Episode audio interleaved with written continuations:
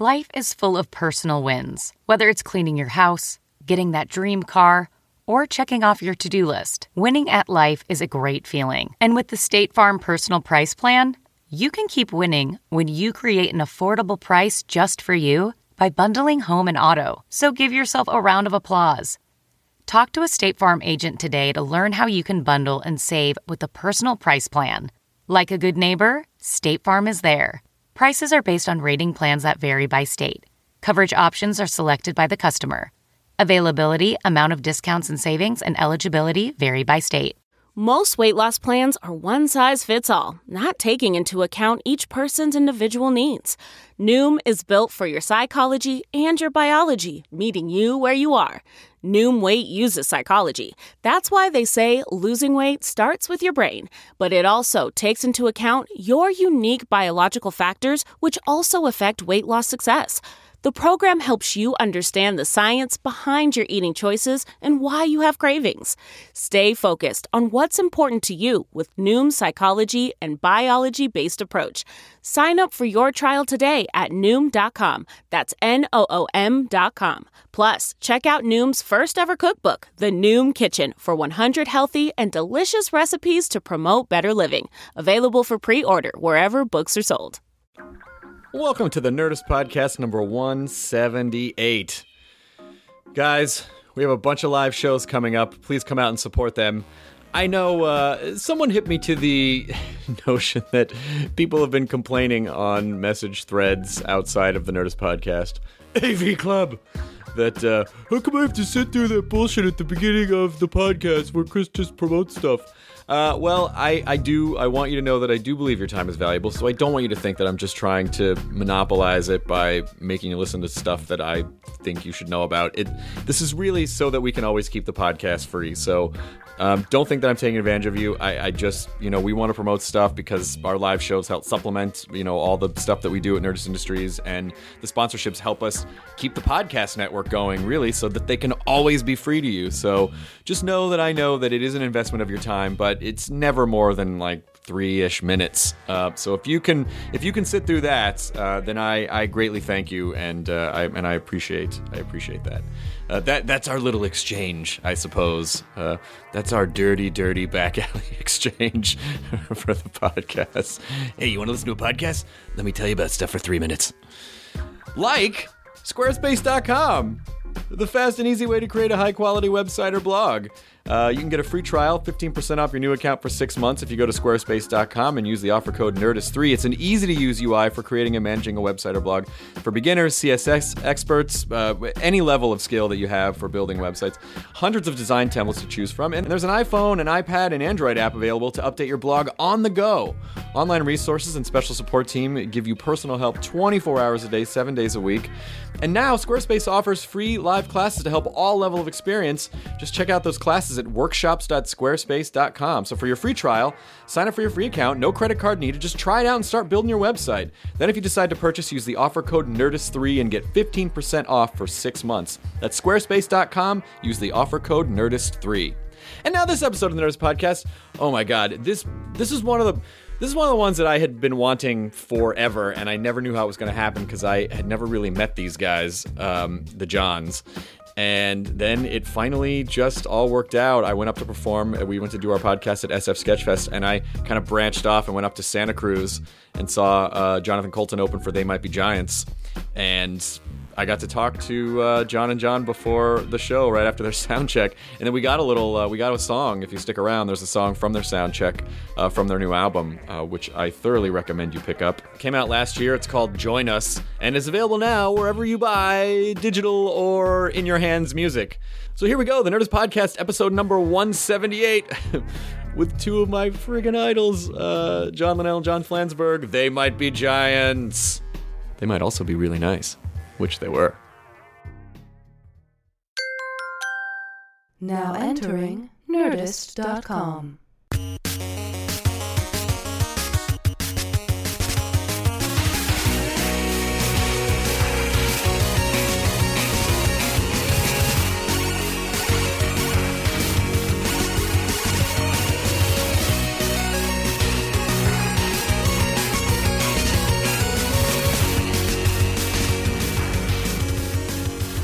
think that sounds all right. I'm no sound engineer, but I'm picking up sound. If you can hear sound, I like your the uh, the design of this thing. It's very pretty. Yeah, it shoots out sort of a triangulation of it'll blanket the room. Sure. If you're in this here, uh, and it sounds usually sounds pretty good. Does it make things? Does it make? Does it sound really roomy? It sounds roomy right now. Yeah. Should we? Is that is that good for your purposes? I think it's okay. Or should we get cozier to it somehow? Just all Right. like Yeah. the Right. old- like the Andrew sisters? I've just had some coffee. I think I it'll hope be you've fine. had some too. I think it'll be fine. We are uh, we are in Santa Santa Cruz. I'm recording, by the way. I just started that's fine. recording. Yep.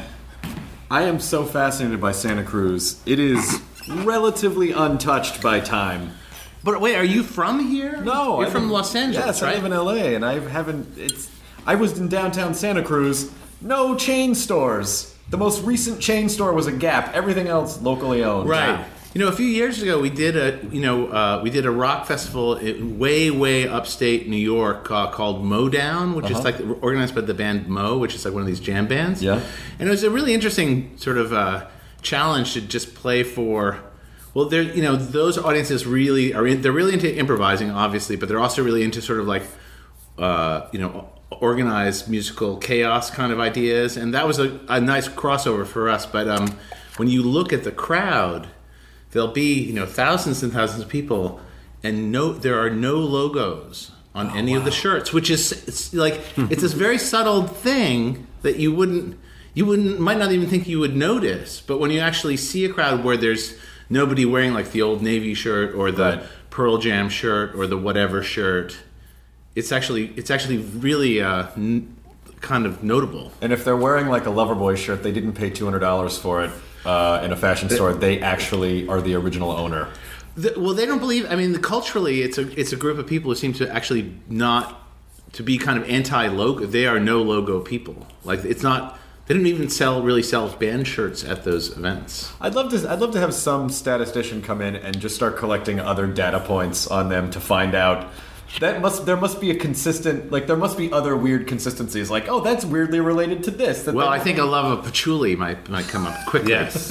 we are uh, we are in kind of patchouli loving territory as well, but we are also in the territory of one Tom Lehrer who uh, I guess Hmm. Really? divides his time between because he taught math at UC Santa Cruz. All right. Oh, I thought of he was from MIT. He, I think he went to MIT, but I know that in the 70s he taught math and um, musical theater here at right. UC Santa He got Cruz. around. funny. Because yeah, we think of him as sort of a Boston figure as well. I actually have a, uh, you know, he, yeah, he was he was a very big presence in the local scene in Boston uh, when I was a little kid. Like, and uh, I have a, a like a, what essentially seems like a vanity record made by him, like the record that he sold at his shows. It's, it's a ten inch, it's ten inch vinyl. You still have that somewhere? yeah, yeah, I, I, I, it's in my kitchen. Oh my god! It's in my stack of 10 inch records that are, you know, I only have like 15 of them, but they're all, they're a different size, so they stick out. I have. I think I have his phone number. I have a number that I think is his,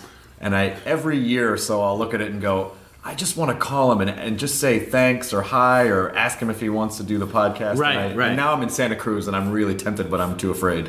Hmm.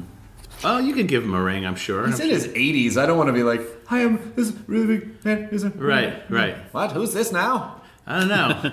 I talk like an old man now. From I think he always talks talked like an old man. yeah. you hear those old recordings from even the 40s, and he's like, all right, today we're going to learn about mathematics. Right, right. That sort of pan Pacific. I actually made a list. I, I, I never do this. I, I always just sit down and talk to people, but I made a list for Well, you before you guys. launch into the list, let me compliment you on your podcast. I've, I've, I've listened to your podcast for a little while, and I've always been impressed in, by your ability to kind of uh, uh, change your uh, mode for whoever you like. When you're talking with more serious people, you you actually get more serious. Oh, wow. And when you talk to like you know people who are sort of easy breezy, you keep it easy breezy, and uh, so. Uh, I'm really curious what it's going to be like when you right, try to yeah, interview yeah. us. If this is indeed a Rorschach, Because if you think we're some kind of clowns, buddy, you're in for a different kind of interviews. No, no, no. I'm just going to keep it light and fun. Okay. The year is 1981. Right, so you don't respect us, is what you're saying. Either way, you lose. Well, first of all, I'm completely honored and flattered that you've even heard of my podcast. You guys are pod. I mean, you're pioneers in a lot of respects, but certainly podcast pioneers. I mean, you guys. I think that They Might Be Giants podcast started in 05, right? Were you?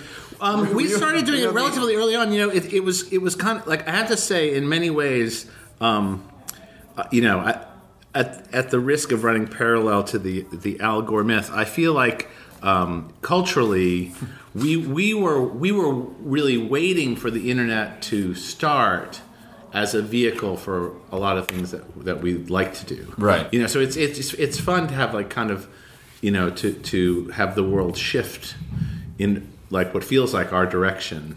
well, in other words, like things like like dial a song Yes. were in some ways just this, you know, this idea waiting for something like the internet that would that would make It really didn't make that much sense then. Now it just seems like, oh yeah, Well, but there are those guys who do that thing. But Dial a Song was, in my opinion, the internet before the internet. Mm-hmm. Before there was, you know, a commercially viable. I guess so. Yeah, internet. yeah. I mean, you know, we were really doing what we could, you know, all we could do. I mean, I think it's important to remember before you, before you start thinking like we have some greater idea of like how to get somewhere in the world. Like we were very specifically not being, uh, you know, uh, courted by record labels or I mean, we had we had very little going on. So it was like it was very easy to just sit at home and put these songs on a phone machine, and it was something we could afford to do.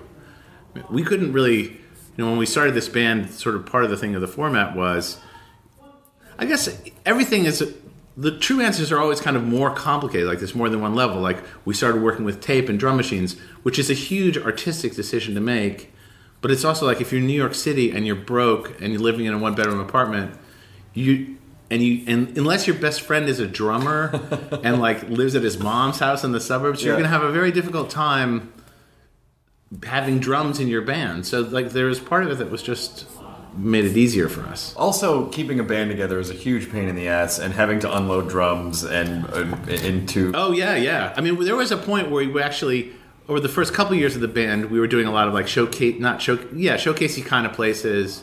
It makes it that makes it sound like a bigger deal than it was. We're doing a lot of like truly crappy places, like that would later become like the kind of place that would be like in LA would be pay to play. Right. I mean, that, Sure. the, Oh, right. the experience of a showcase for us is It wasn't like we were there's playing- nobody there who's there to see us. Right, You know? okay. Yeah, but it wasn't like It's just like whoever happens right. to be. It wasn't, it wasn't like we were playing the China Club. We were playing at these like East Village places. In stand up, we call those uh, bringer rooms. They're like, Uh-huh. oh, you can, Right. you know, if you bring 10 people, you- Right. you, can go up. Yeah, so everybody, you know, we all we all know that that kind of pain. But um, but the thing about like because of those gigs, we were living in Brooklyn, and those gigs were always in Manhattan. We would we we figured out like if we can actually not do like the lady with the van, and could actually get everything in two. If we could just carry it in our hands, then the show would cost like three dollars instead of you know. So so we actually got we got a, like a really good cassette recorder instead of the reel to reel thing, and I had my guitar and my little amp, and John had his accordion, and that was when John made the move to accordion. Originally, he was playing an electronic keyboard, so Right. the, even the move to the accordion was kind of a way to kind of get through the world without it being like too too complicated. Did you, you went to Pratt? I went to Pratt, yeah. And what did you study at Pratt? I studied fine arts. I ended up. I actually, it, um, evidently, I was just someone was just telling me this recently. They don't let you do this anymore. I, I, I transferred with a, a like a graphic design portfolio, like a commercial artist portfolio, which I had done for work before I went to Pratt. So I had a really fa- a really good looking portfolio. And then the day I got there, I immediately went into fine arts. So. Um, because I, I wasn't interested, I didn't want to do that. I ju- it's just something that I had done. Yeah. Um, evidently, they don't let you change. It's really hard to get into. I would never have gotten in as just a regular student. I could. I only got in because I had uh, professional experience before. Okay. So, so I kind of bluffed my way in, and then did the switcheroo. What did you uh, What did you study, other John? I went. I went to college, uh, University of Massachusetts, for one year, and I did not uh, declare a major during that time. And essentially, I just took a year off, which is still in effect. You're gonna go back though, right? I- I don't know. You're gonna- not I feel sure. like at this point they should be like, "Here's a degree. You've done okay." Well, the University of Massachusetts gave uh, Bill Cosby an honorary doctorate degree in education. I think you should go for that. I'm, Listen- not, I'm not sure what good it'll do. It'll do me or the school. Don't you know? don't think, uh, d- and then you could lord it over everyone in the credits of everything you do. Like, People start yeah, Cosby, right. ED. right, Doctor John yeah. Linnell. exactly. Yeah. I mean, he did. Listen, I'm a huge Cosby fan. He's I I love Bill Cosby. I think what he d- has done for comedy was amazing. But every time I saw Dr. William Cosby in the thing, I was like, well, really? Well, he's got, he's got like kind of a he you know he's got a cultural thing. That's in, true. In those situations, he's speaking he's speaking to you know like a, a politic kind of a political thing, and he's he is a uh, he is an army of one in many cases. but uh, I don't know. Those are fun. You know what's funny is like those records. Like we we grew up with Bill Cosby records. Sure. Like they were part of like know, and you know we listened to them like they were As if they were music. as if That's- they're that's true. yeah. Beatles records. Yeah, You know, it's, it's yeah. very strange now to think of like I I can't imagine listening to a comedy record for mastery. You oh, know, Oh, right, it's like oh Noah. You know, it's like it's like how you, know, you don't really need to memorize the gaps Yeah. in, in the Shaggy Dog tale. I mean, listen, not not not to get all like old guy or anything, but it, it re- well, you're with the wrong crowd if you don't want to get old. That's true. friend. It's really true. I mean, for I mean, for me, just because. I mean, everyone, you know, everyone just takes everything for sort of like what you said about oh, dial a song. Everyone sort of takes for granted. Now, of course, you do that, but but but comedy albums in particular were just these. It was an industry, a, like this really special thing, and now it, it's like you know, people Yeah. don't really buy comedy albums anymore. Yeah, they're just souvenirs now, I guess, you know, and they don't really have any. I don't know if anybody's made like a culturally important comedy album, but um, I don't know, and, and you know, I think in a strange way. I mean, I you know I don't want to speak I don't want to speak for John, but uh, when I think about Oh, go ahead. when I when I think about what we're doing, what we're doing, I've often wanted to say, and it's it, there's there's there's probably there's never a right context to say this, but maybe this podcast is actually the exact right place to say it. It's like a, something like the I don't know if you're ever familiar with the Firesign Theater, of course. but you see, like the Firesign Theater are very strange, especially in their in their psychedelic moment when they were making albums. Those are like not, you know, if if comedy can exist without punchlines, that's what that is, Right. Mm-hmm. And it bridges this thing where it's like it's it's a kind of performance art, but it doesn't. Ha- it's it's it's so free of pretension, Right. That uh, I mean, it's just it's just totally weird. You know, it's it's completely weird stuff. That's interesting you say that. So, do you feel like that in a way you're expressing some of that with with what you? I- I mean, I think- to the, I would say to the extent that, that they weren't doing anything that, in other words, they weren't starting a new genre. They were just doing something completely individual, and that's I think maybe that Mm-hmm. Yeah. seemed like a good idea. No, it's not that we we we weren't. we don't want to be the Firesign Yeah, Theater. yeah, we're not being the but- Firesign Theater. We're just we're just thinking we don't have to say this is one thing or the other or any particular thing. And that in, in a way that was the very nucleus of this project was that we didn't define it to ourselves and we didn't Yeah. say what what what even whether it had to strictly be recorded music or live or whatever. It's just it's it's what it is and it follows its own logic. I guess what, just to, to, to, to, to finish, why I brought it up is because what's wonderful about them is that, it, especially in that golden '70s moment, is that it exists with no context at all. Like you can't say. I mean, I I guess you could say it's like music for heads, Right, right. But as you know, but we were we were little kids. Like we, we didn't know anything about drugs or a psychedelic experience. We were just listening to these kind of free floating, Right, but it wasn't music. I mean, that, that's Yeah. the thing. It was like it was a kind of radio drama, Right. or something. You know, But it just- the had a fact that it did- comedy element and But it, yeah, I mean the fact that it was like it was it was comedy without jokes and sort of uh, for, this I don't know it, it had this poetics to it. It's crazy. It's just Yeah. weird stuff.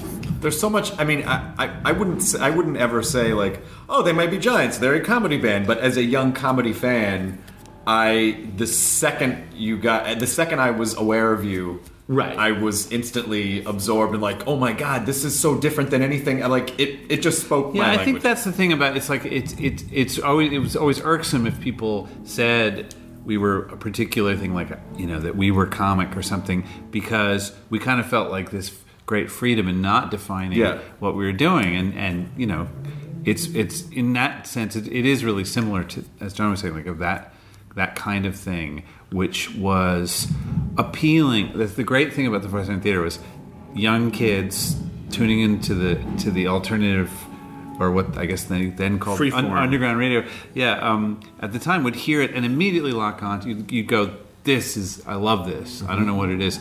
And there actually is a thing like that now, which I've kind of made become more aware of through my son, which is just this world of kind of cultural UFOs on YouTube, you know, that are similarly undefined, un they're not they're not aspiring to anything. They're just individual nuggets of oddball.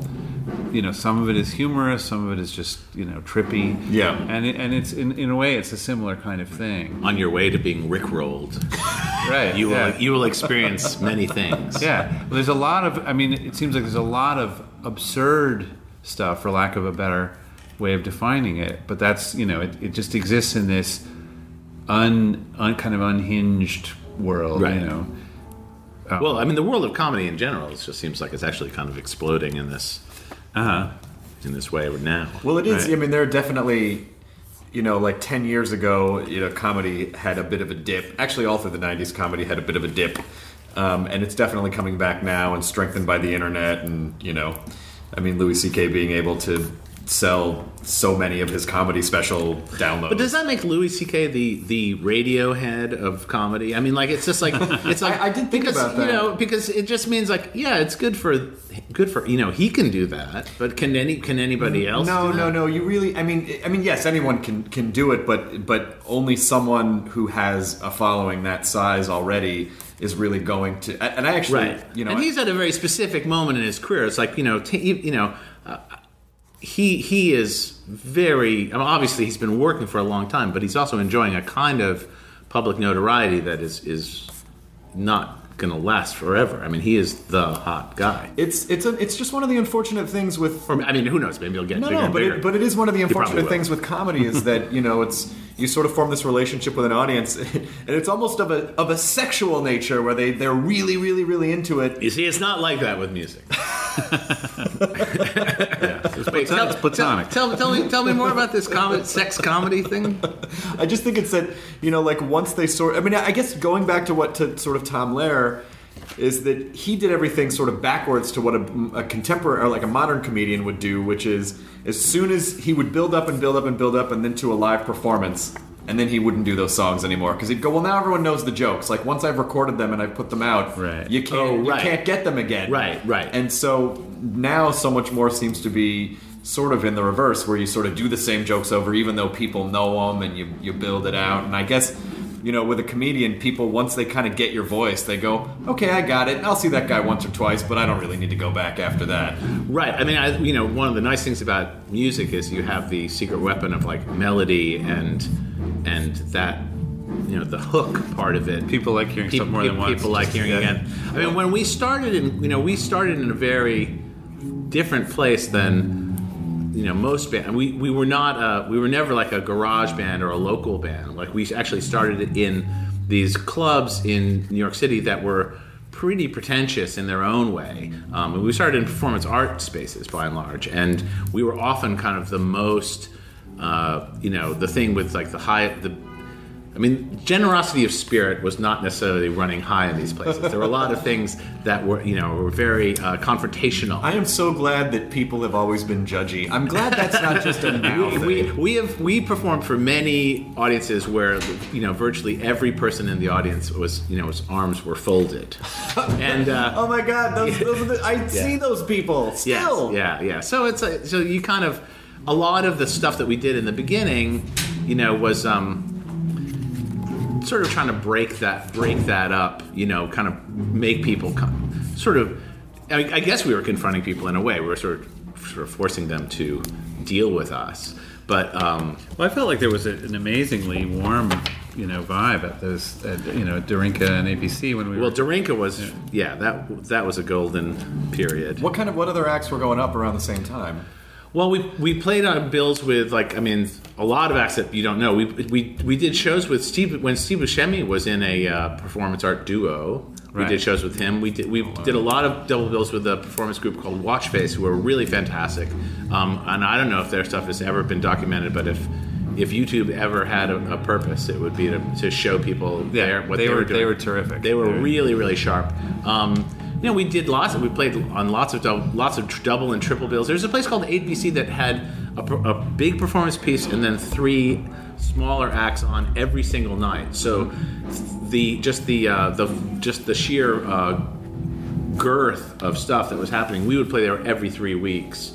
And it was this very hyperactive period in the East Village scene, like 84 to 87. And it was um, getting, it was just, uh, it was sort of that Keith Haring Madonna. Oh, right, right, it was very, right, very right, day of glow. course, of You know, but those people were, you know, that world was was the immediate local world. Like it was not, it was not weird to be like, oh, I'm walking down the street and the Beastie Boys are walking down the street. Like that's that. It was exactly that stuff. You know. I would think you would be refreshing to uh, a, cra- a crowd of like really like when people go up and do like really serious uh, performance pieces, and then you guys get up and you're. you well, know, believe it or not, a lot of the performance was very uh, lighthearted. You know, there was a funny Yeah. thing. It was not like you were in a gallery watching something and everyone had their their hand on their chin. It was more like there was this kind of amused uh, gaiety to the whole vibe. I mean, particularly Darinka and ABC where we were playing. I felt like you'd see something and and there was just like kind of a good vibe and and drinks were being served. You know, so it was it had a kind of a it was very cabaret. yeah, it had a very pleasant uh, vibe. It wasn't. It wasn't like this is too cool for me, or you know, I'm too cool for this, or something. So what happened when you when you broke at when you guys started playing Well, I was gonna like say. like a regular kind of mainstream? well, what you know, the, th- I guess the thing is, is like we had all this stuff in our act that was like, you know, at th- almost running the risk of being like kind of uh, prop comic-y. Okay. Like we had these, you know, we had these big paper mache hands that we did, um, that we did this very elaborate choreographed dance to to one of our songs, this song called Number Three, and it was, you know, it was. I mean, that really loosened things. It was, it was. I mean, we were not. We were, we were definitely. Uh, you could not take us too seriously after we did that um, part of the show. But what happened very quickly is that once we the the big trend, you know, the big challenge was going from being like a cabaret act where it seemed like breaking the ice was the gig to being like a like a legit touring musical act in the world of like alternative rock, which was had its own a whole other kind of self seriousness going on, and you know, I mean, that was you know drunken college nights for a lot of people for for absolutely, but it also was, you know, it was the beginning of, you know, indie cred, Right. and um, what was tricky about our show is that we we realized that if we did any of these things that were prop based, we would just become it would our show could quickly become like a Rocky Horror Picture. Yeah, I think we we uh, when we first toured America, we just we turned it into a two guys songs with a tape recorder kind of an act. And Yeah, we actually threw out all the props, um, like in a very, in in it was a it was a very conscious decision to just no longer have any of that stuff. And I, you know, truth of the matter is, like we li- we personally like that stuff, but we didn't want it to.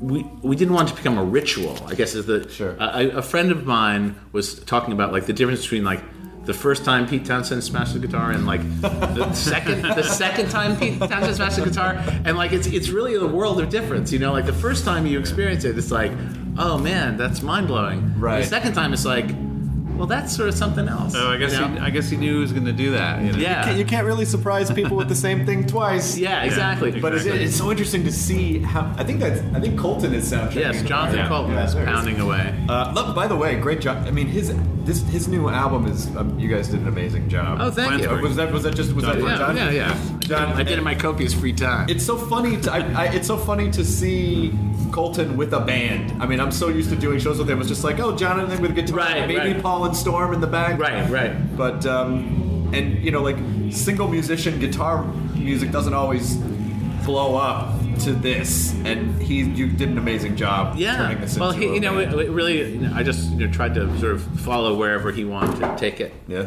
Yes. Hold on a second. I get it. We're uh, in the middle of a singing jig here. I'm sorry. Okay. I've got a lot of got a lot of covers for you, Anna. Great. You must be signing two thousand covers. Yeah, I think so. So These are these are these are done. These are not done. Okay. These are done. Take these. How's it this that is what I need. For. Okay. how's it that you're able to sign all these and then go play an accordion and not have to Uh, uh, you know. rub liquid painkiller on your hand? Yeah, no, it's it's. Uh, well, you, if you look at my sloppy signature, you can see I'm not I'm not hurting myself too much here.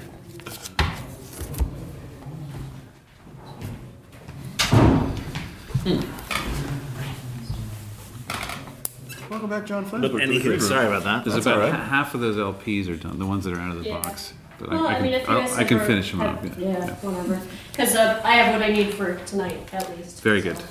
You have time.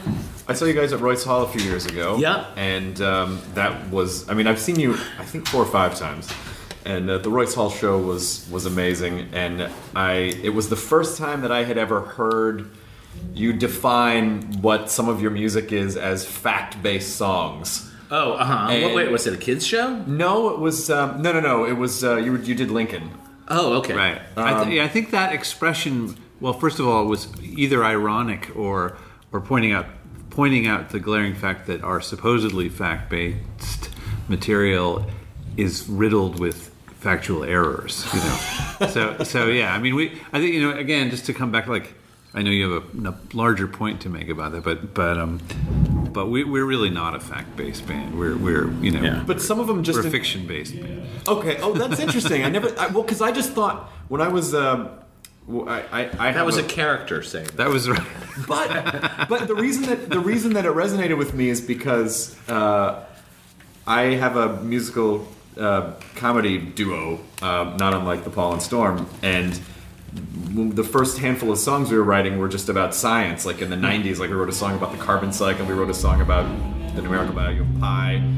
And I didn't, I didn't really know what it was that we were doing. But when you said fact-based songs, I was like, "Oh my god, that's what, that's Well, you know, we, we early on were identified because we did basically two biographical songs. I think that because that was such an unusual thing, that immediately people hooked onto this thing. Oh, these guys write songs that are that are biograph. They write biographies. You know, we had a we had a song about uh, um, James K. Polk and a song about James Ensor, and that was enough. And people thought, Yeah. oh, this is what this. But even like uh, even Istanbul, which is a really uh, it's a cover, or like a song like um, "Why Does the Sun Shine," which is also a, like a science a science song from our childhood. I have some. oh, you some have science songs? Some someone posted all of those Hy Zaret songs. Right, right. Uh, and they had, and I went to it before I came here. I was like, I wonder if that's still up. He had just had them in, on LPs and just digitized them. Yeah, no, I know, I know. And it, and I, I went there to get them, and it was like this. This is just should give you an idea of how long ago how old it was. This GeoCities site is no longer yeah, available. it's like it was like on some. Well, I, I was actually trying to recover a version of uh, the uh,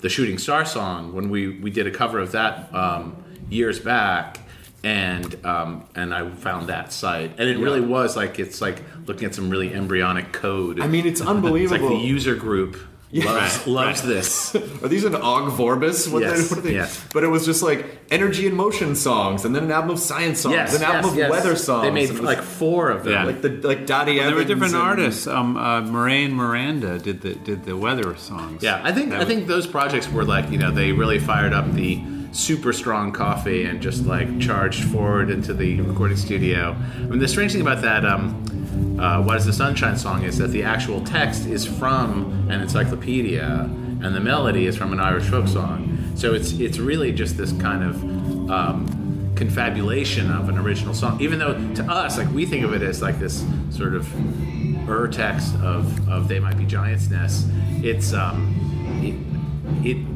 it's almost kind of phoned in in a certain, certain At, at the time, Yeah. we got a couple session Right. musicians. Yeah, it's just like, guys, it's three o'clock. We've only done seven of these. And Hy Zaret, the same guy who wrote "Why Does the Sunshine," also wrote "Unchained Melody," which I think is yeah, yeah, am- amazing. yeah. He wrote. A, he had a bunch of hits. He had some other what was he had one other big hit, one other really big hit that Right. everybody knows. Uh, it was very uh, Google worthy. yes. I know in the movie Ghost, the famous pottery scene was between Why Does the Sunshine and Unchained Melody. And they were like, it just doesn't play as well Right. with Why Does the Sunshine. Um, you guys have done a ton of. Uh, you guys have done a ton of. Oh, no, it's all right. No. You guys have done a ton of, uh, of, of songs for, for uh, music and television, and, and is that is that is that sort of a different mode that you guys go into?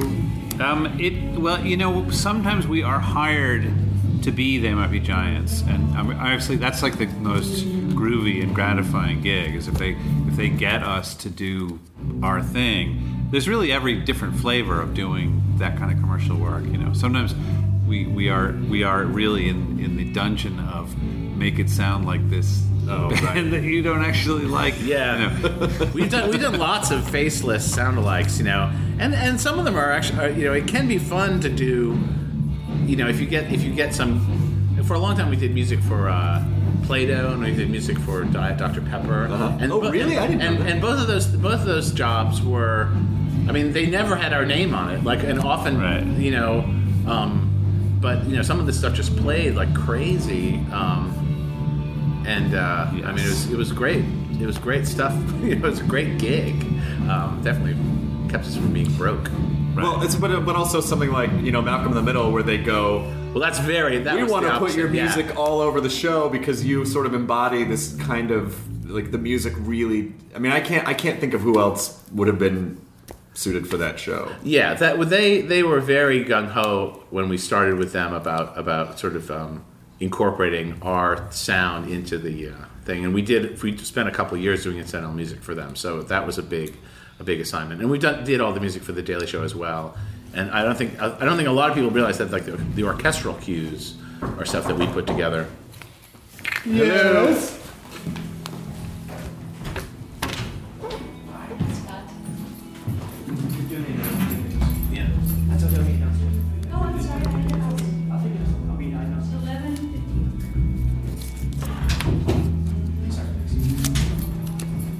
Did I notice you guys covering Paranoid with the Avatars? Yes, yes. Well, we're always looking for a good song for the avatars to um, to cover, and we did it. We actually did a. We, we, we spent a little. We worked pretty hard on a cover of Midnight Train to Georgia um, with with the um, the um, Meg Ryan puppet doing the lead vocal, and I, I liked it, but it, I, I think it sort of felt like it, it was a little I don't know. Yeah, I think the paranoid is is actually has a nice has a better uh, vibe to it. Well, not only does it. Do we lock this? Is, are you locked out? Sorry, it's just like completely retarded. No, that's. Yeah, it's it's a weird thing to, to figure out. You know, I mean, you have to kind of do it in order to know what is what's a good, you know, what's a good way to do. It's very weird to do a puppet show in the middle of our show because it's not. it's, so ill defined. It's like it's so unclear what the hell it is or what it's supposed to be.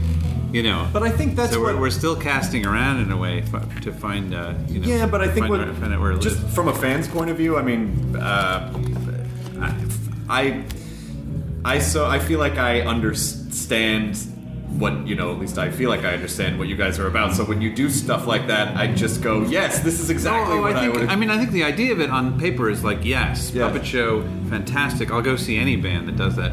But but what you actually do with it is sort of it's so unclear. Like the tra- the trails are not marked in the forest. You know. Like, well, I mean, I guess you know, you know, one thing about the a lot of the raps with the puppets is that we really, I mean, we really enjoy. Well, it's like a lot of things that we in in what we do, which is that I, I sort of feel like we're doing it for ourselves because it really actually lets us get outside of ourselves, and the puppets end up spending a lot of time like we sort of experiment with different ways that the puppets can like insult or accuse me and John of like very Yeah. like they're very angry characters. They're very angry characters, and it's it's really delightful for us to not just be like. I guess you, know the thing about being a performer, and you know, uh, is the thing about being a performer is you might be very animated by the material and the ideas inside, like the work that you, you're presenting, but you might not really want it to be so much about like what a great guy you are or like you know what I mean like like Right. in, in like a world Right. of people like you know and I and I you know I, I'm I could pick out a million different mainstream performers who are really like it's about saying like the message is isn't it great being with me you know Right, or that- like me, or, or, or also that you aspire to be this right kind of person. it can be like a hero worship thing or it can be like a or it can be like a an, there's a million shades of it but it's Right. all but it's all about like you know you know i'm your teddy bear i'm your you know i'm your your funny brother or i'm your like Yes. like i'm i'm somebody that you can identify in some way that feels comfortable and and like just being you know sharing this celebratory thing is like this comfortable thing and the thing that's great The, the Bieber sector. yeah, exactly. So the, the great thing about having like a puppet show like that we've created is it really smashes that in this. You know, it's taking this form that's really by its nature just incredibly cozy. You know, it's a it's a it's a puppet show. So how how how mean spirited can a puppet show be? Well, not only that, but I would, I would imagine that as performers, it sort of it just it just helps you keep your show fresh. This Jonathan Coulton is loud. Can you believe this young? Oh no, we we only go after ourselves. We leave everybody else out. You know, No, we'll, I, we'll I, be I'm talking, saying, we'll be talking I'm, about I'm how saying that great this, Coulton is. this right? Jonathan Coulton right now is Yes. loud. Oh, wait, he is Oh, oh, I thought you were being the puppets. No, no, no, no, no, no. I'm sorry. I was- Hypothetically I was- insulting I our was- I You were doing a very good puppet. For Yeah, us. yeah. I- because that's exactly how the puppets talk. I broke There's the bit no for a second to, Right. to, Okay. to reference All right. Jonathan Coulton. But it. but I think it, just as a performer, it just sort of opens you up to, to keep your material fresh and, and, and play around with the show. Oh, uh, in absolutely, ways. absolutely. Well, you know, think talking about this, it makes me realize there is a tradition, and it's a weird one of people not with puppets but with um, you know ventriloquist dummies to be the you know the, the usually the the puppeteer is a sort of like hi how's it going and then the, Right. the dummy is this like Right. weird id creature that's Yeah. coming from the guy you know it's like Right. his his worst impulses are being expressed yeah, I think that's it's know? exactly the same. It's It's bad, basically, yeah. it's, you know, we might we might as well have them on our laps.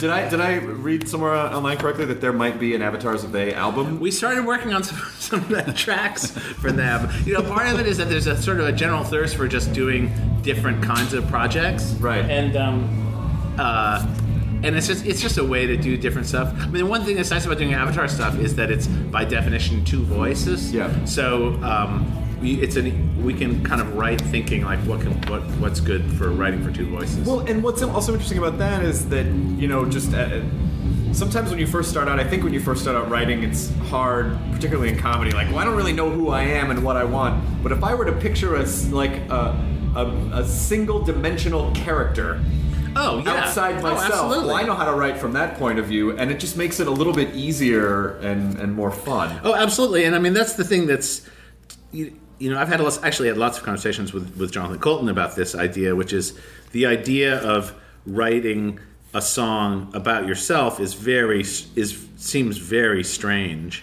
Um, but writing a song from like sort of an unreliable character point of view is very very easy but what's weird is when you start getting into this john updike thing where like the unreliable character ha- bears a s- s- striking resemblance to Right, yeah. you exactly you know or, or even Yeah. more like a philip roth well that's yeah that's a popular thing in fiction Yeah. that that idea and that that comes up in all sorts of I don't ways. understand rock music that writes songs. I've never understood how you write a song about rock music. Like that's such a weird. So many rock bands are like, "This is rock music. You'll listen it." Like from the seventies, Oh, like right. Zac- Yeah, yeah, like they yeah. were basically just singing about the thing that they are doing to the But that seems completely listening. harmonious in a way I mean, guess. But I don't know, like um, uh, you know, I was I was I was watching an interview with the guy.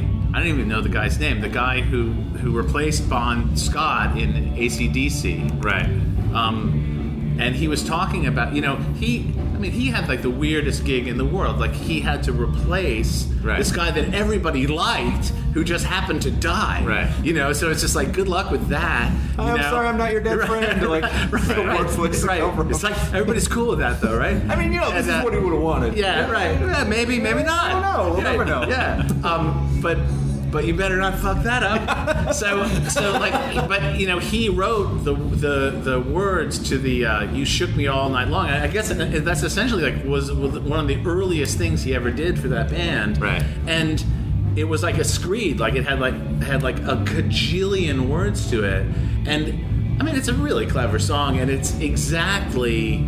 I mean, when you think about AC, like who are ACDC as a, like as a band? Like that's like that is Right. That is them. In I mean, I guess you could you know there are, there are certainly Bon Scott songs that would be there, but like it has all the moving parts of Right. exactly what ACDC is about, and it is just a like we're gonna rock song, but it's so but I mean it's kind of a testament to how awesome ACDC is because the texture of it is incredibly rich. You know, Yeah. I mean it's it's like it just goes and goes and goes. I mean because they've got an awful lot of rocking to do. They and it, they still have Yeah, a bit yeah. of rocking. Oh yes, they they're because they're made of they're made of the rock. And the schoolboy outfit just gets funnier and funnier, like each year. Oh yeah, yeah. I saw them They when get he was more beautiful. I think I- he was he was 17 when I when I first saw them, and, and it wasn't. It actually wasn't that. He was just wearing his same schoolboy outfit that he worn two year two years earlier or whatever.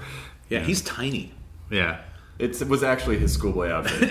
Yeah, yeah. like, well, I still fit in this. I might as well Yeah, just yeah, keep. no, no. like, I think keep- that's he was crazy young when they started.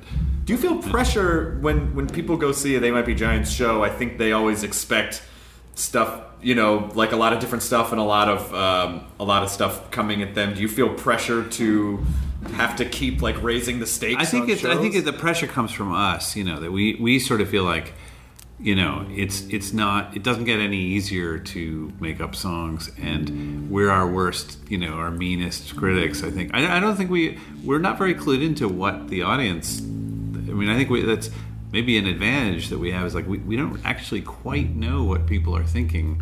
You know, but we certainly know what we think. You know, and and um, we we are John and I are both pretty uh, pretty goddamn hard on ourselves. Yeah, I think it's somewhere in the mid '90s, which might have been a period where like people who really like the most manic stuff that we did. Um, I think there was a point where we realized that we weren't boring people, and I think we were before. There was a point where we we probably were annoying a lot of people, but we were worried about boring people.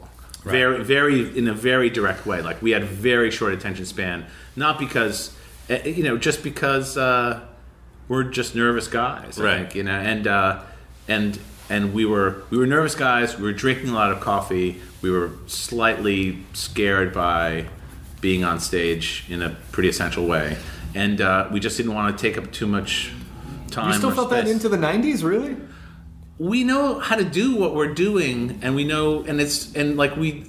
I think we have a really good sense of like you know personal true north, but I but I don't we don't make many assumptions about what you know we're not we're you know we're not deeply in love with ourselves. I think like we are as insecure as as as uh, as most people are. I just I I think it was you know your explosion in the '80s was very empowering for people like myself, just like young nerdy kids, comedy fans looking for something different, looking for something interesting, and going, oh my god, two really smart guys can make something that is different than everything else. I think if we came along, uh, you know, I- think I think the world is is is a much friendlier place to people like us. Like just even working within the record label thing, it was very hard for us to feel like uh, there was a natural place for us to land there because there there was not a lot of there wasn't a lot of precedent. And I'm not I'm not you know this I'm I'm not trying to make like some kind of humble brag. I'm actually trying to to it, it was it was a it was it was a kind of a sucky time. I mean, part of it was like for alternative rock in general, it was a sucky. You know, even if you were Husker Du and you were just like awesome in every rock way, or the Replacements, or you know, t- you know, take all those bands of of that generation. There was a whole world of rock bands that really did not want to give up. Of established bands that didn't want to give up their market share, you know, Right. and it's like they were working. You know, Rod Stewart was on the road. He had like top forty hits, and like every and all those, you know, the eh, the guys who were editors at Rolling Stone, like they knew him.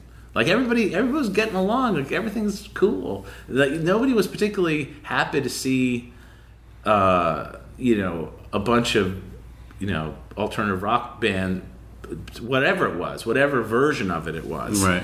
I think the other thing is like we probably felt.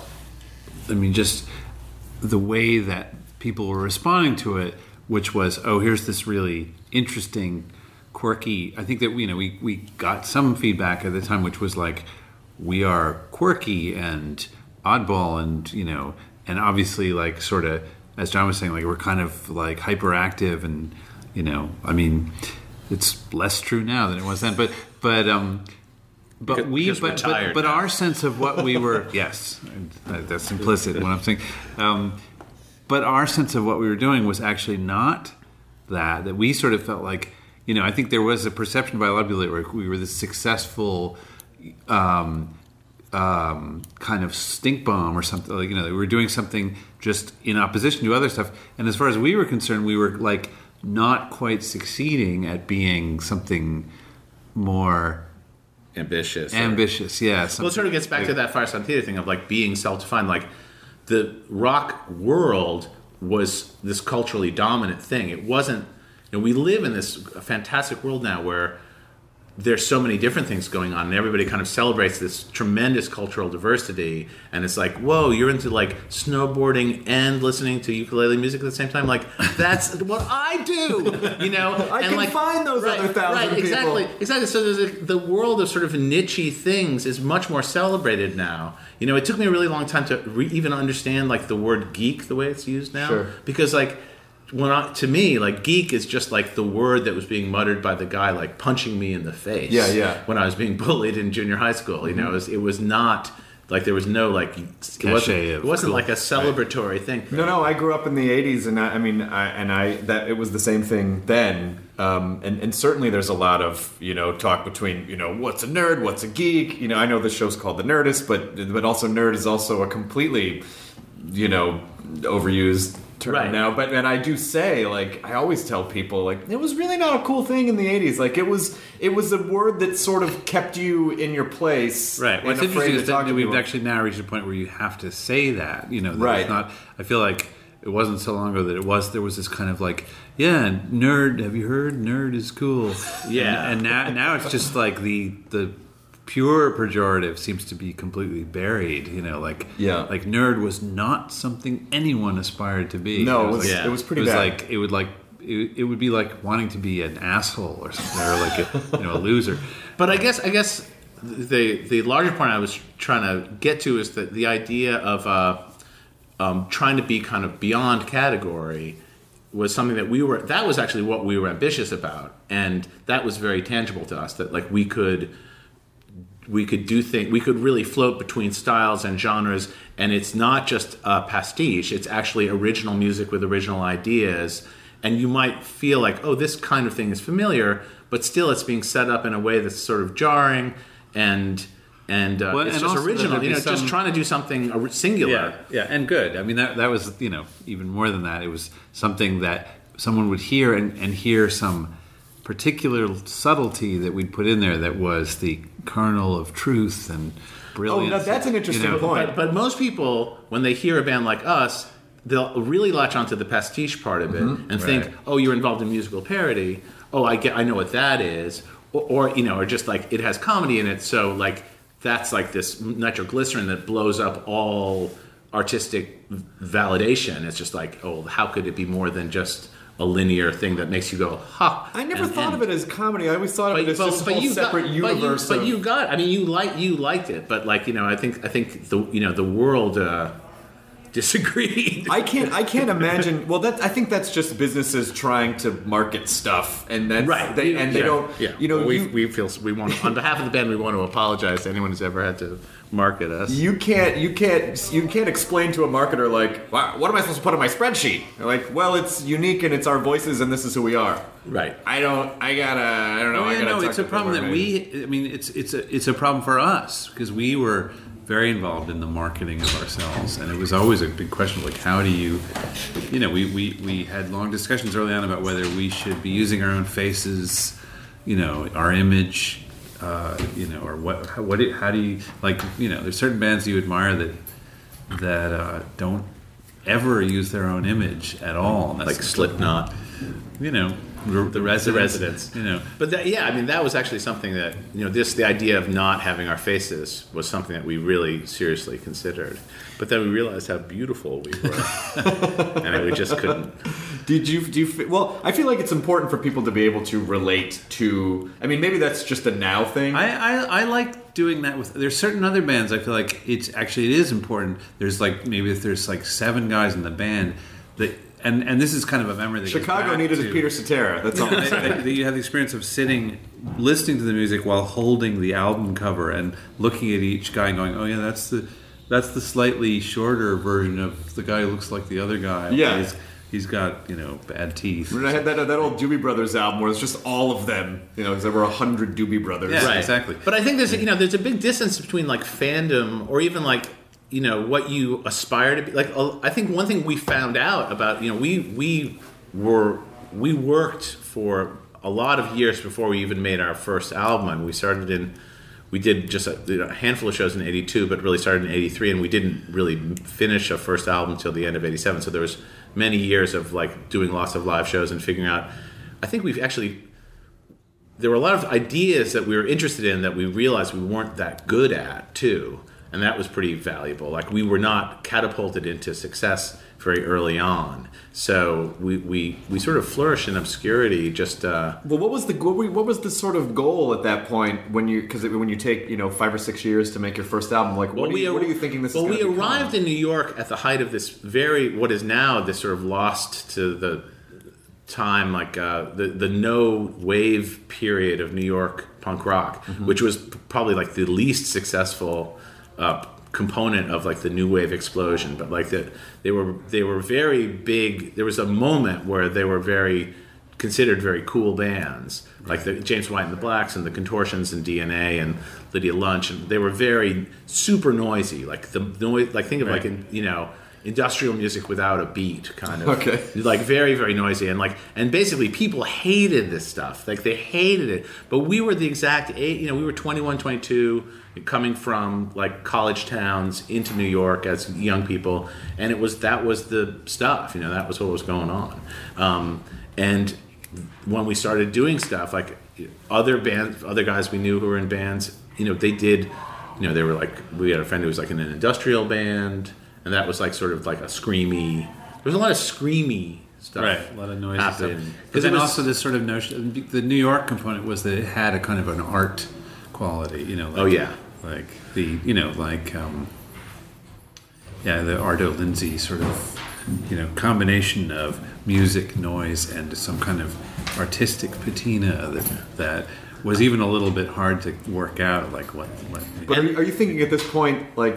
Did it, were you were you were thinking like we're going to be able to pull all this together and make a living out of this somehow? I think we're just figuring out like is oh there yeah, a way we we, were, could yeah, we never thought this is a way to make money. I think that that we were determined really to get at something that was that was you know that we, we were we were fully sound aware. like sociopaths. Like No, no, no, we we- were hell bent on not No, making. no, that's not what I was going to say. Oh, I- sorry. I, I, I was going to say we were we were very focused on this thing that that was divorced from making money, and we had jobs. You know, we, we had other jobs, so we had this idea like this is a thing that we can do that you know hopefully can sustain itself, and we can think of cheap ways to you know it was like a, a lot of it was about economy. You know, like we made we made those flexi discs. Yeah. uh, they cost like a dollar a piece. You know, which was crazy, or less than that. They were like twenty cents. a Yeah, they were super cheap, and uh, you know, um, just we just did a lot of legwork on our own. Even even up to the point where we were kind of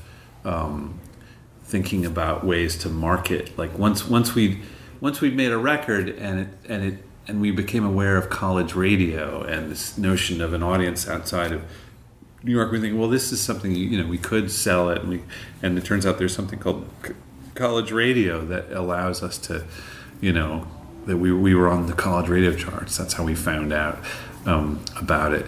Um, so we we you know we made a video and we just it was just made for the cost of. Um, uh, well, we didn't pay for the film. I was that for what was this for Don't Let's Start? We paid for the pr- the first thing we did. We worked with this great guy who I really should reach out, figure out where he's living, and talk to him. Um, this guy Adam Bernstein, who at, he ended up. Uh, he was the director on the very first Thirty Rock. He did. He he also did the Love Shack video. Um, he's did a lot of. He did. He also did. Uh, I like big butts. That I would have yes. you of know, he did that video.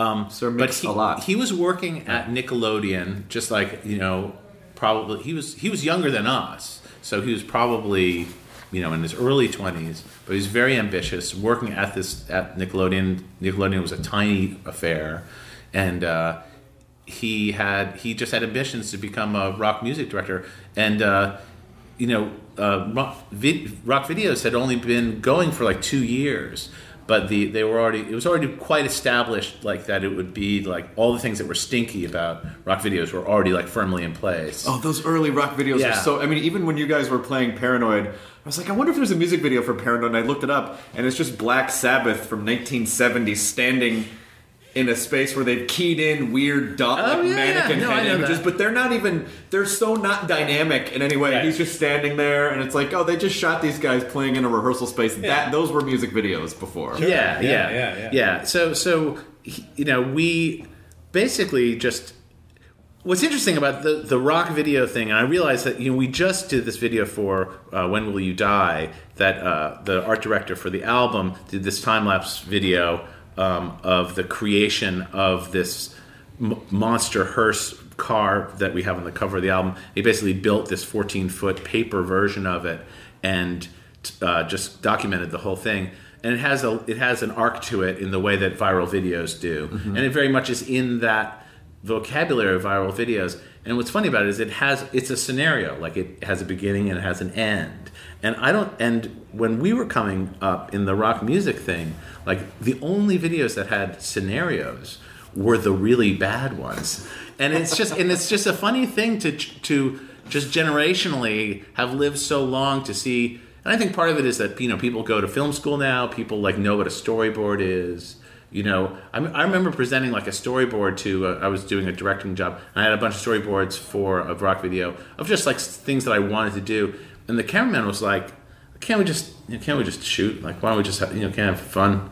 You know, like it's like the idea of doing a rock video was like that. It was just kind of the better ones were the ones that were kind of breezy. Well, you could always you could always tell. I mean, in, as unique as the music was, you could always tell when they might be Giants video. You always knew there was going to be some special thing about it, and it wasn't even.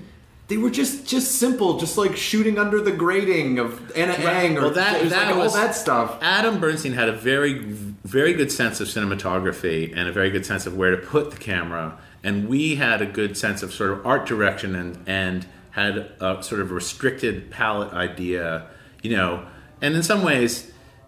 The, the sum total and I think ends up feeling a lot more like a hard day's night than we ever expected it to be because a lot of it was in black and white but also a lot of it was you know we were trying to avoid lip syncing, mm-hmm. and the only other thing that's like that is Hard Day's Night. You know, like the, like all there are all these sequences in Hard Day's Night where the Beatles are not lip syncing because they were doing it on the cheap and really fast, and to lip sync in a non-studio, you know, if they were going to shoot outside. Then they don't need lights, Right. But if you shoot outside, how are you going to sync sound? It's like, ah, we'll just dance around. So, like, you know, that's we found ourselves, you know, strangely in the, you know, same same situation. I think the spirit of that is actually really winning, but uh, it's it's kind of. I don't think there are any other parallel. I don't think anybody. You know, you don't never see Rod Stewart running around in a field.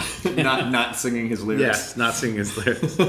Uh, I think I can't of any other band. I I can imagine that you guys have the most uh, misinterpreted lyrics. I would imagine people are constantly like, "Oh yeah, that one song is re- about this." You're like, "Really? I don't. That's not really what we intended at all." But there do, there do seem to be a lot of dense layers in what you guys are writing. Well, you know, I, I guess you know this is something that we've said, but it bears repeating. Is there's a lot of lyrics which are just what they are, and they're they're you know they're they might seem oblique, but it's really what you what you hear is what you get. You know, in in in many cases, and there isn't some code or secret message.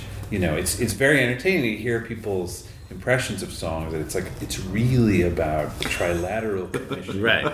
Yeah. You, you know I mean, a lot of the, a lot of the more far flung ones really have this kind of like, you know, Animal Farm. right quality like to some them. simple allegory like this thing represents this you know this song's really about the Bay of Pigs. Well, I don't think it we've ever written Yeah. a song where one thing represents some other specific thing that isn't mentioned in the song. But I think that's we, great. should, that's we, should probably, of we should probably figure out how to do that. I mean, you could, you, you know, what was fun as, as the band who made those songs. You could create It just sort of, it's sort of, it, it's just part and parcel of the mythos of they might be giants. Like, But oh, see, we're not. But we're not in on the mythos. That's the thing. Like as you know, in a way, Is that it's weird? Like, this is the curse of of you know actually doing the thing. Is like we we don't we know exactly what this stuff is. right. Yeah, and sometimes it can be you know you can realize like that's just that was all we could do. You know, we could have we could have done a better job. It could have been a more complete idea. So you you have this uh, "Join Us" is the Yeah. latest album, which is actually an album I'm holding in my hand. Yes, it's a- actually a, vinyl. It's a gatefold album. Record. Yeah. Well, these are very popular. The gatefold. I mean, they're sort of souvenirs um, in a way for people who come to shows, but they're beloved. And uh, I think they're. I mean, It's cool. First of all, turntables are surprisingly expensive. If you if you see a turntable in a in a store, you see them online. They are hundreds of dollars, yeah, and you'd think, oh, yeah, t- twenty dollars for an old. Oh, you can still, but you can buy a crappy, uh, you know. I would recommend the. Numark. I would go to the uh, Crosley. Check out the Crosley product, the Pride of China. You can get you can get very cheap uh, turntables. I mean, they, you can, I love you get selling what you new records. This is this is this is what I think. You know, people don't get this experience anymore of actually smelling like a new vinyl record, and it's something I always love Well, to do as it's one of the only parts of the uh, music business that's not hemorrhaging. You know, that's not throwing up through its eyes. Right, like an episode of House. My- It's my- not lupus. It's not lupus. It's just the music industry. Um, But my yeah, my wife bought a, a thing that costs fifty bucks. That's a turntable with a USB cable sticking out. That's all it is. But it's Oh, so you can burn. Yeah, that's what I it's always for. wanted the one that was the little van, and you'd put it on the record, and then the thing would drive around and play the. What? Play the. You never saw those? No. I feel like that was a '70s or '80s phenomenon. You Get could get here. you could get like a little vehicle, and it had a needle on it, and you set it on the record, and it would just drive around in doesn't move? circle. No, the record stays still. Get the fuck out of here. Yeah, yeah, yeah. I mean, you have to put it on. So you have to put it on a, you know, a little spindle. But then it just the car just drives around, and there's a speaker on it, That and it know, just plays that the. is I think if, man. if you could make a, blue, a Bluetooth version of that, now, now we're now we're in business. I feel like the technology is It's- yeah, there. it's- it's yeah. a simple trip to the Radio Shack. Right. So it's a little car that runs around in a circle, just Yeah, guided by it's, the groove. It's guided by the groove. Yeah, and it, I mean the sound quality is not great. It wasn't. It wasn't ever great. Fuck. But but no, but with the right Bluetooth, that'd be crazy, That could be, that could be amazing. So you're could- saying you could this charge already $100 exists- for This that? thing really existed. It's like this has you existed. it. Yes, I remember it as being sort of a novelty Wow. item for for people. That and- is. Yeah, I'm sure the new old stock eBay purchase is a buy it now for Holy smokes. twelve hundred dollars. How would But that even work? I feel like the groove would wouldn't be enough to hold it in place. I don't know how did any of this. I mean, you know, they, that, those flexidisc things were so weird. I don't think it was amazing. But, but I also remember, I also remember, um, yeah, was the flexi disc like the that was just like the, the flexi film? disc was made out of like a very thin piece of plastic. It was I actually remember made, those. They Yeah, were they sounded they sounded crappy, and they, and they were stuck into Life magazine. I remember those. They uh, my- To the um, moon. I had a Bloom. Did you ever read Bloom County? Did you ever read Bloom County? It's an old comic. Oh, it's yeah, I know what it is. Yeah, yeah. In one of the Bloom County books, the the Bill the Cat had a band called Billy and the Boingers, and they put a little flexi disc Billy and the Boingers thing that you would tear out of the book There and then go. play it, and it just. yeah. It just it sounded weird. Yeah, sounds good once basically. Um, well, I want to. We this is this has been our hour, and Oh, uh, okay, I don't want to keep you because you guys Yeah, have yeah. a show. We do, and we're we're uh, we're so under we're so unprepared for this. Do you I feel mean- that way still? Well, we had to. We don't we're doing, just feel that way. We, we're doing- we are yeah, radically we're, under we're not. This is no. This is. But no. is that like that's just what you know? we're doing, no, we're doing two specialty shows tomorrow. So it's basically like we're doing a kids show. We haven't done a kids show in a year and a half, Mm-hmm. and we certainly have not been like rehearsing our kids material during that year and a half. So there's going to be you know 2,500 people staring at us, staring at our hands tomorrow, and then and then tomorrow night we're playing a Lincoln show at at uh, Royce Hall. So. So and that entails all this other. No, I went to UCLA, so it was very have- special for me we to have a. We have, a, we have a regular gig that we know how to play. We just happen to be starting off this leg with a, uh, the mistake of doing too much. How many shows on the tour? Oh, I don't know, like 25 or something like that. That's not that's not too. Oh, it's not bad at all, no. And I saw a bunch of sold outs on there, which is still Yeah, all everything's selling out, which is uh, which is really exciting. You know, um, we've been on the road from the very beginning of the recession till now, and when it first started, it was like going to we were going to all these venues, and you know there were certain promoters, especially in the Midwest, who were like, "We are getting killed," and we'd get there and like we'd have a really good show. And It's like. You know, God bless you guys. and and after like a year of shows, we felt like, oh well, we dodged that bullet. And then coming back out like a year ago, it seemed like, oh, maybe things actually ha- are getting sort of like, you know, the people are settling into this I'm not going out anymore, I'm too broke thing. And things felt a little soft. But, but with, all of a sudden with this tour, it's totally, it's like we're actually, you know, we're doing crazy business. It's like we're playing all these theaters. Like we, we're very used to kind of bobbing in and out between theaters in cities and clubs in towns in ci- like smaller cities um, and it's a little it's actually a little bit strange because they're really different kinds of shows like to do a big theatrical show is a really draws on you know you want to you need to give people a different experience so like to be ping pong between clubs and theaters is just a is is a bigger challenge. Like by the end of this thing, we'll have done like twenty theaters in a row, and I'm sure it'll just seem like uh, you know, just be like an off Broadway show by the end. At the end of those 25 shows, do you ever? Oh, you guys, there should be like, there should be like a traveling They Might Be Giants themed musical show that. Oh, like Giants on Ice, just Something. Yeah. Oh, Giants on Ice would be amazing. Well, you know, it would be interesting to just like uh, you know farm it out to some uh, some young kids. And just let them do what Sound they do. right. with Well, it. you know, I mean, we like. I feel like in serious, we talk to Disney because they have a they have an entire department that's you know whatever thing they're promoting Yeah. on ice. I was like, well, you know, we could do that. We had we had these sort of I think we'd have to be a lot bigger to do. we the had the, we had these puppets that were um, that were perfect for up sizing up to human, you know, full human size. I gotta walk- tell for you, I think. I think like Yeah. you know, like um, like Meet the Elements or any of that. I think any of that would be amazing on on ice. I think parents would buy the shit out of those tickets for their kids.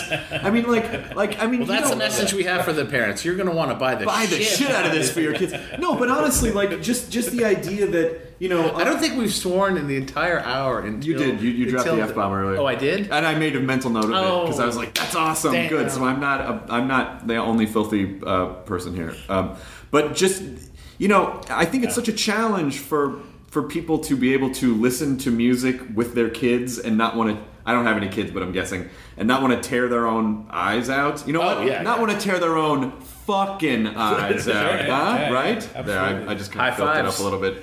Um, High five. Yeah, no, it, it's uh, it, it was our lucky break that the that the uh, you know gaping vacuum, cultural vacuum of, of kids stuff was there just for to be filled.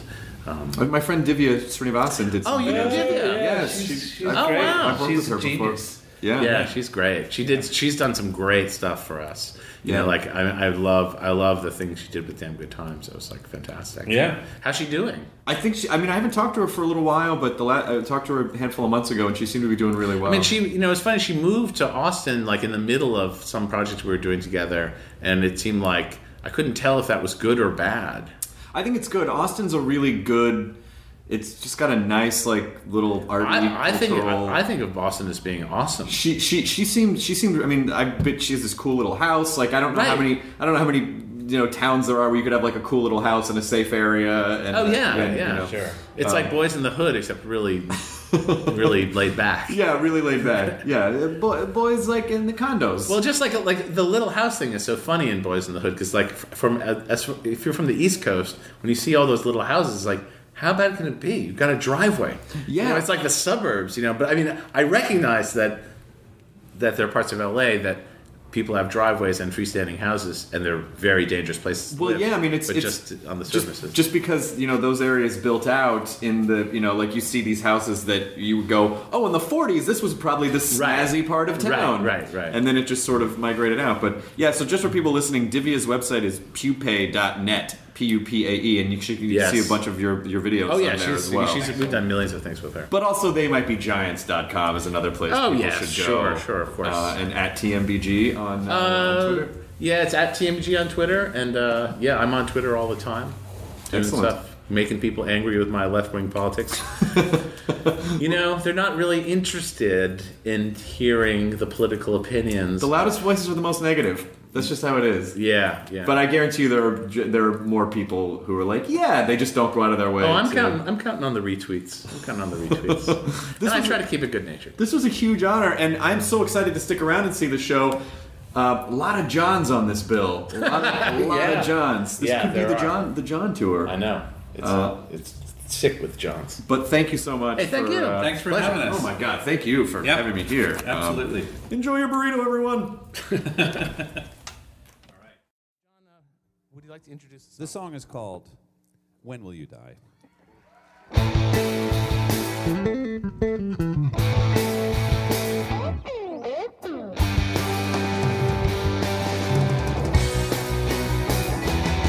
I'm so tired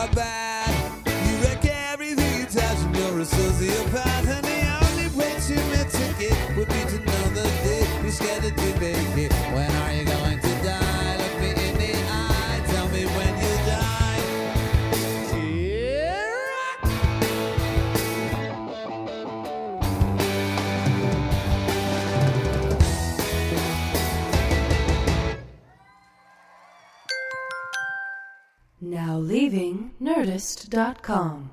Enjoy your burrito. This episode of the Nerdist Podcast was brought to you by Squarespace.com, the fast and easy way to create a high quality website or blog. For a free trial and 15% off your new account for six months, go to Squarespace.com and use the offer code NERDIST2. That's Nerdist and the number two. Nancy's love story could have been ripped right out of the pages of one of her own novels. She was a romance mystery writer who happens to be married to a chef. But this story didn't end with a happily ever after.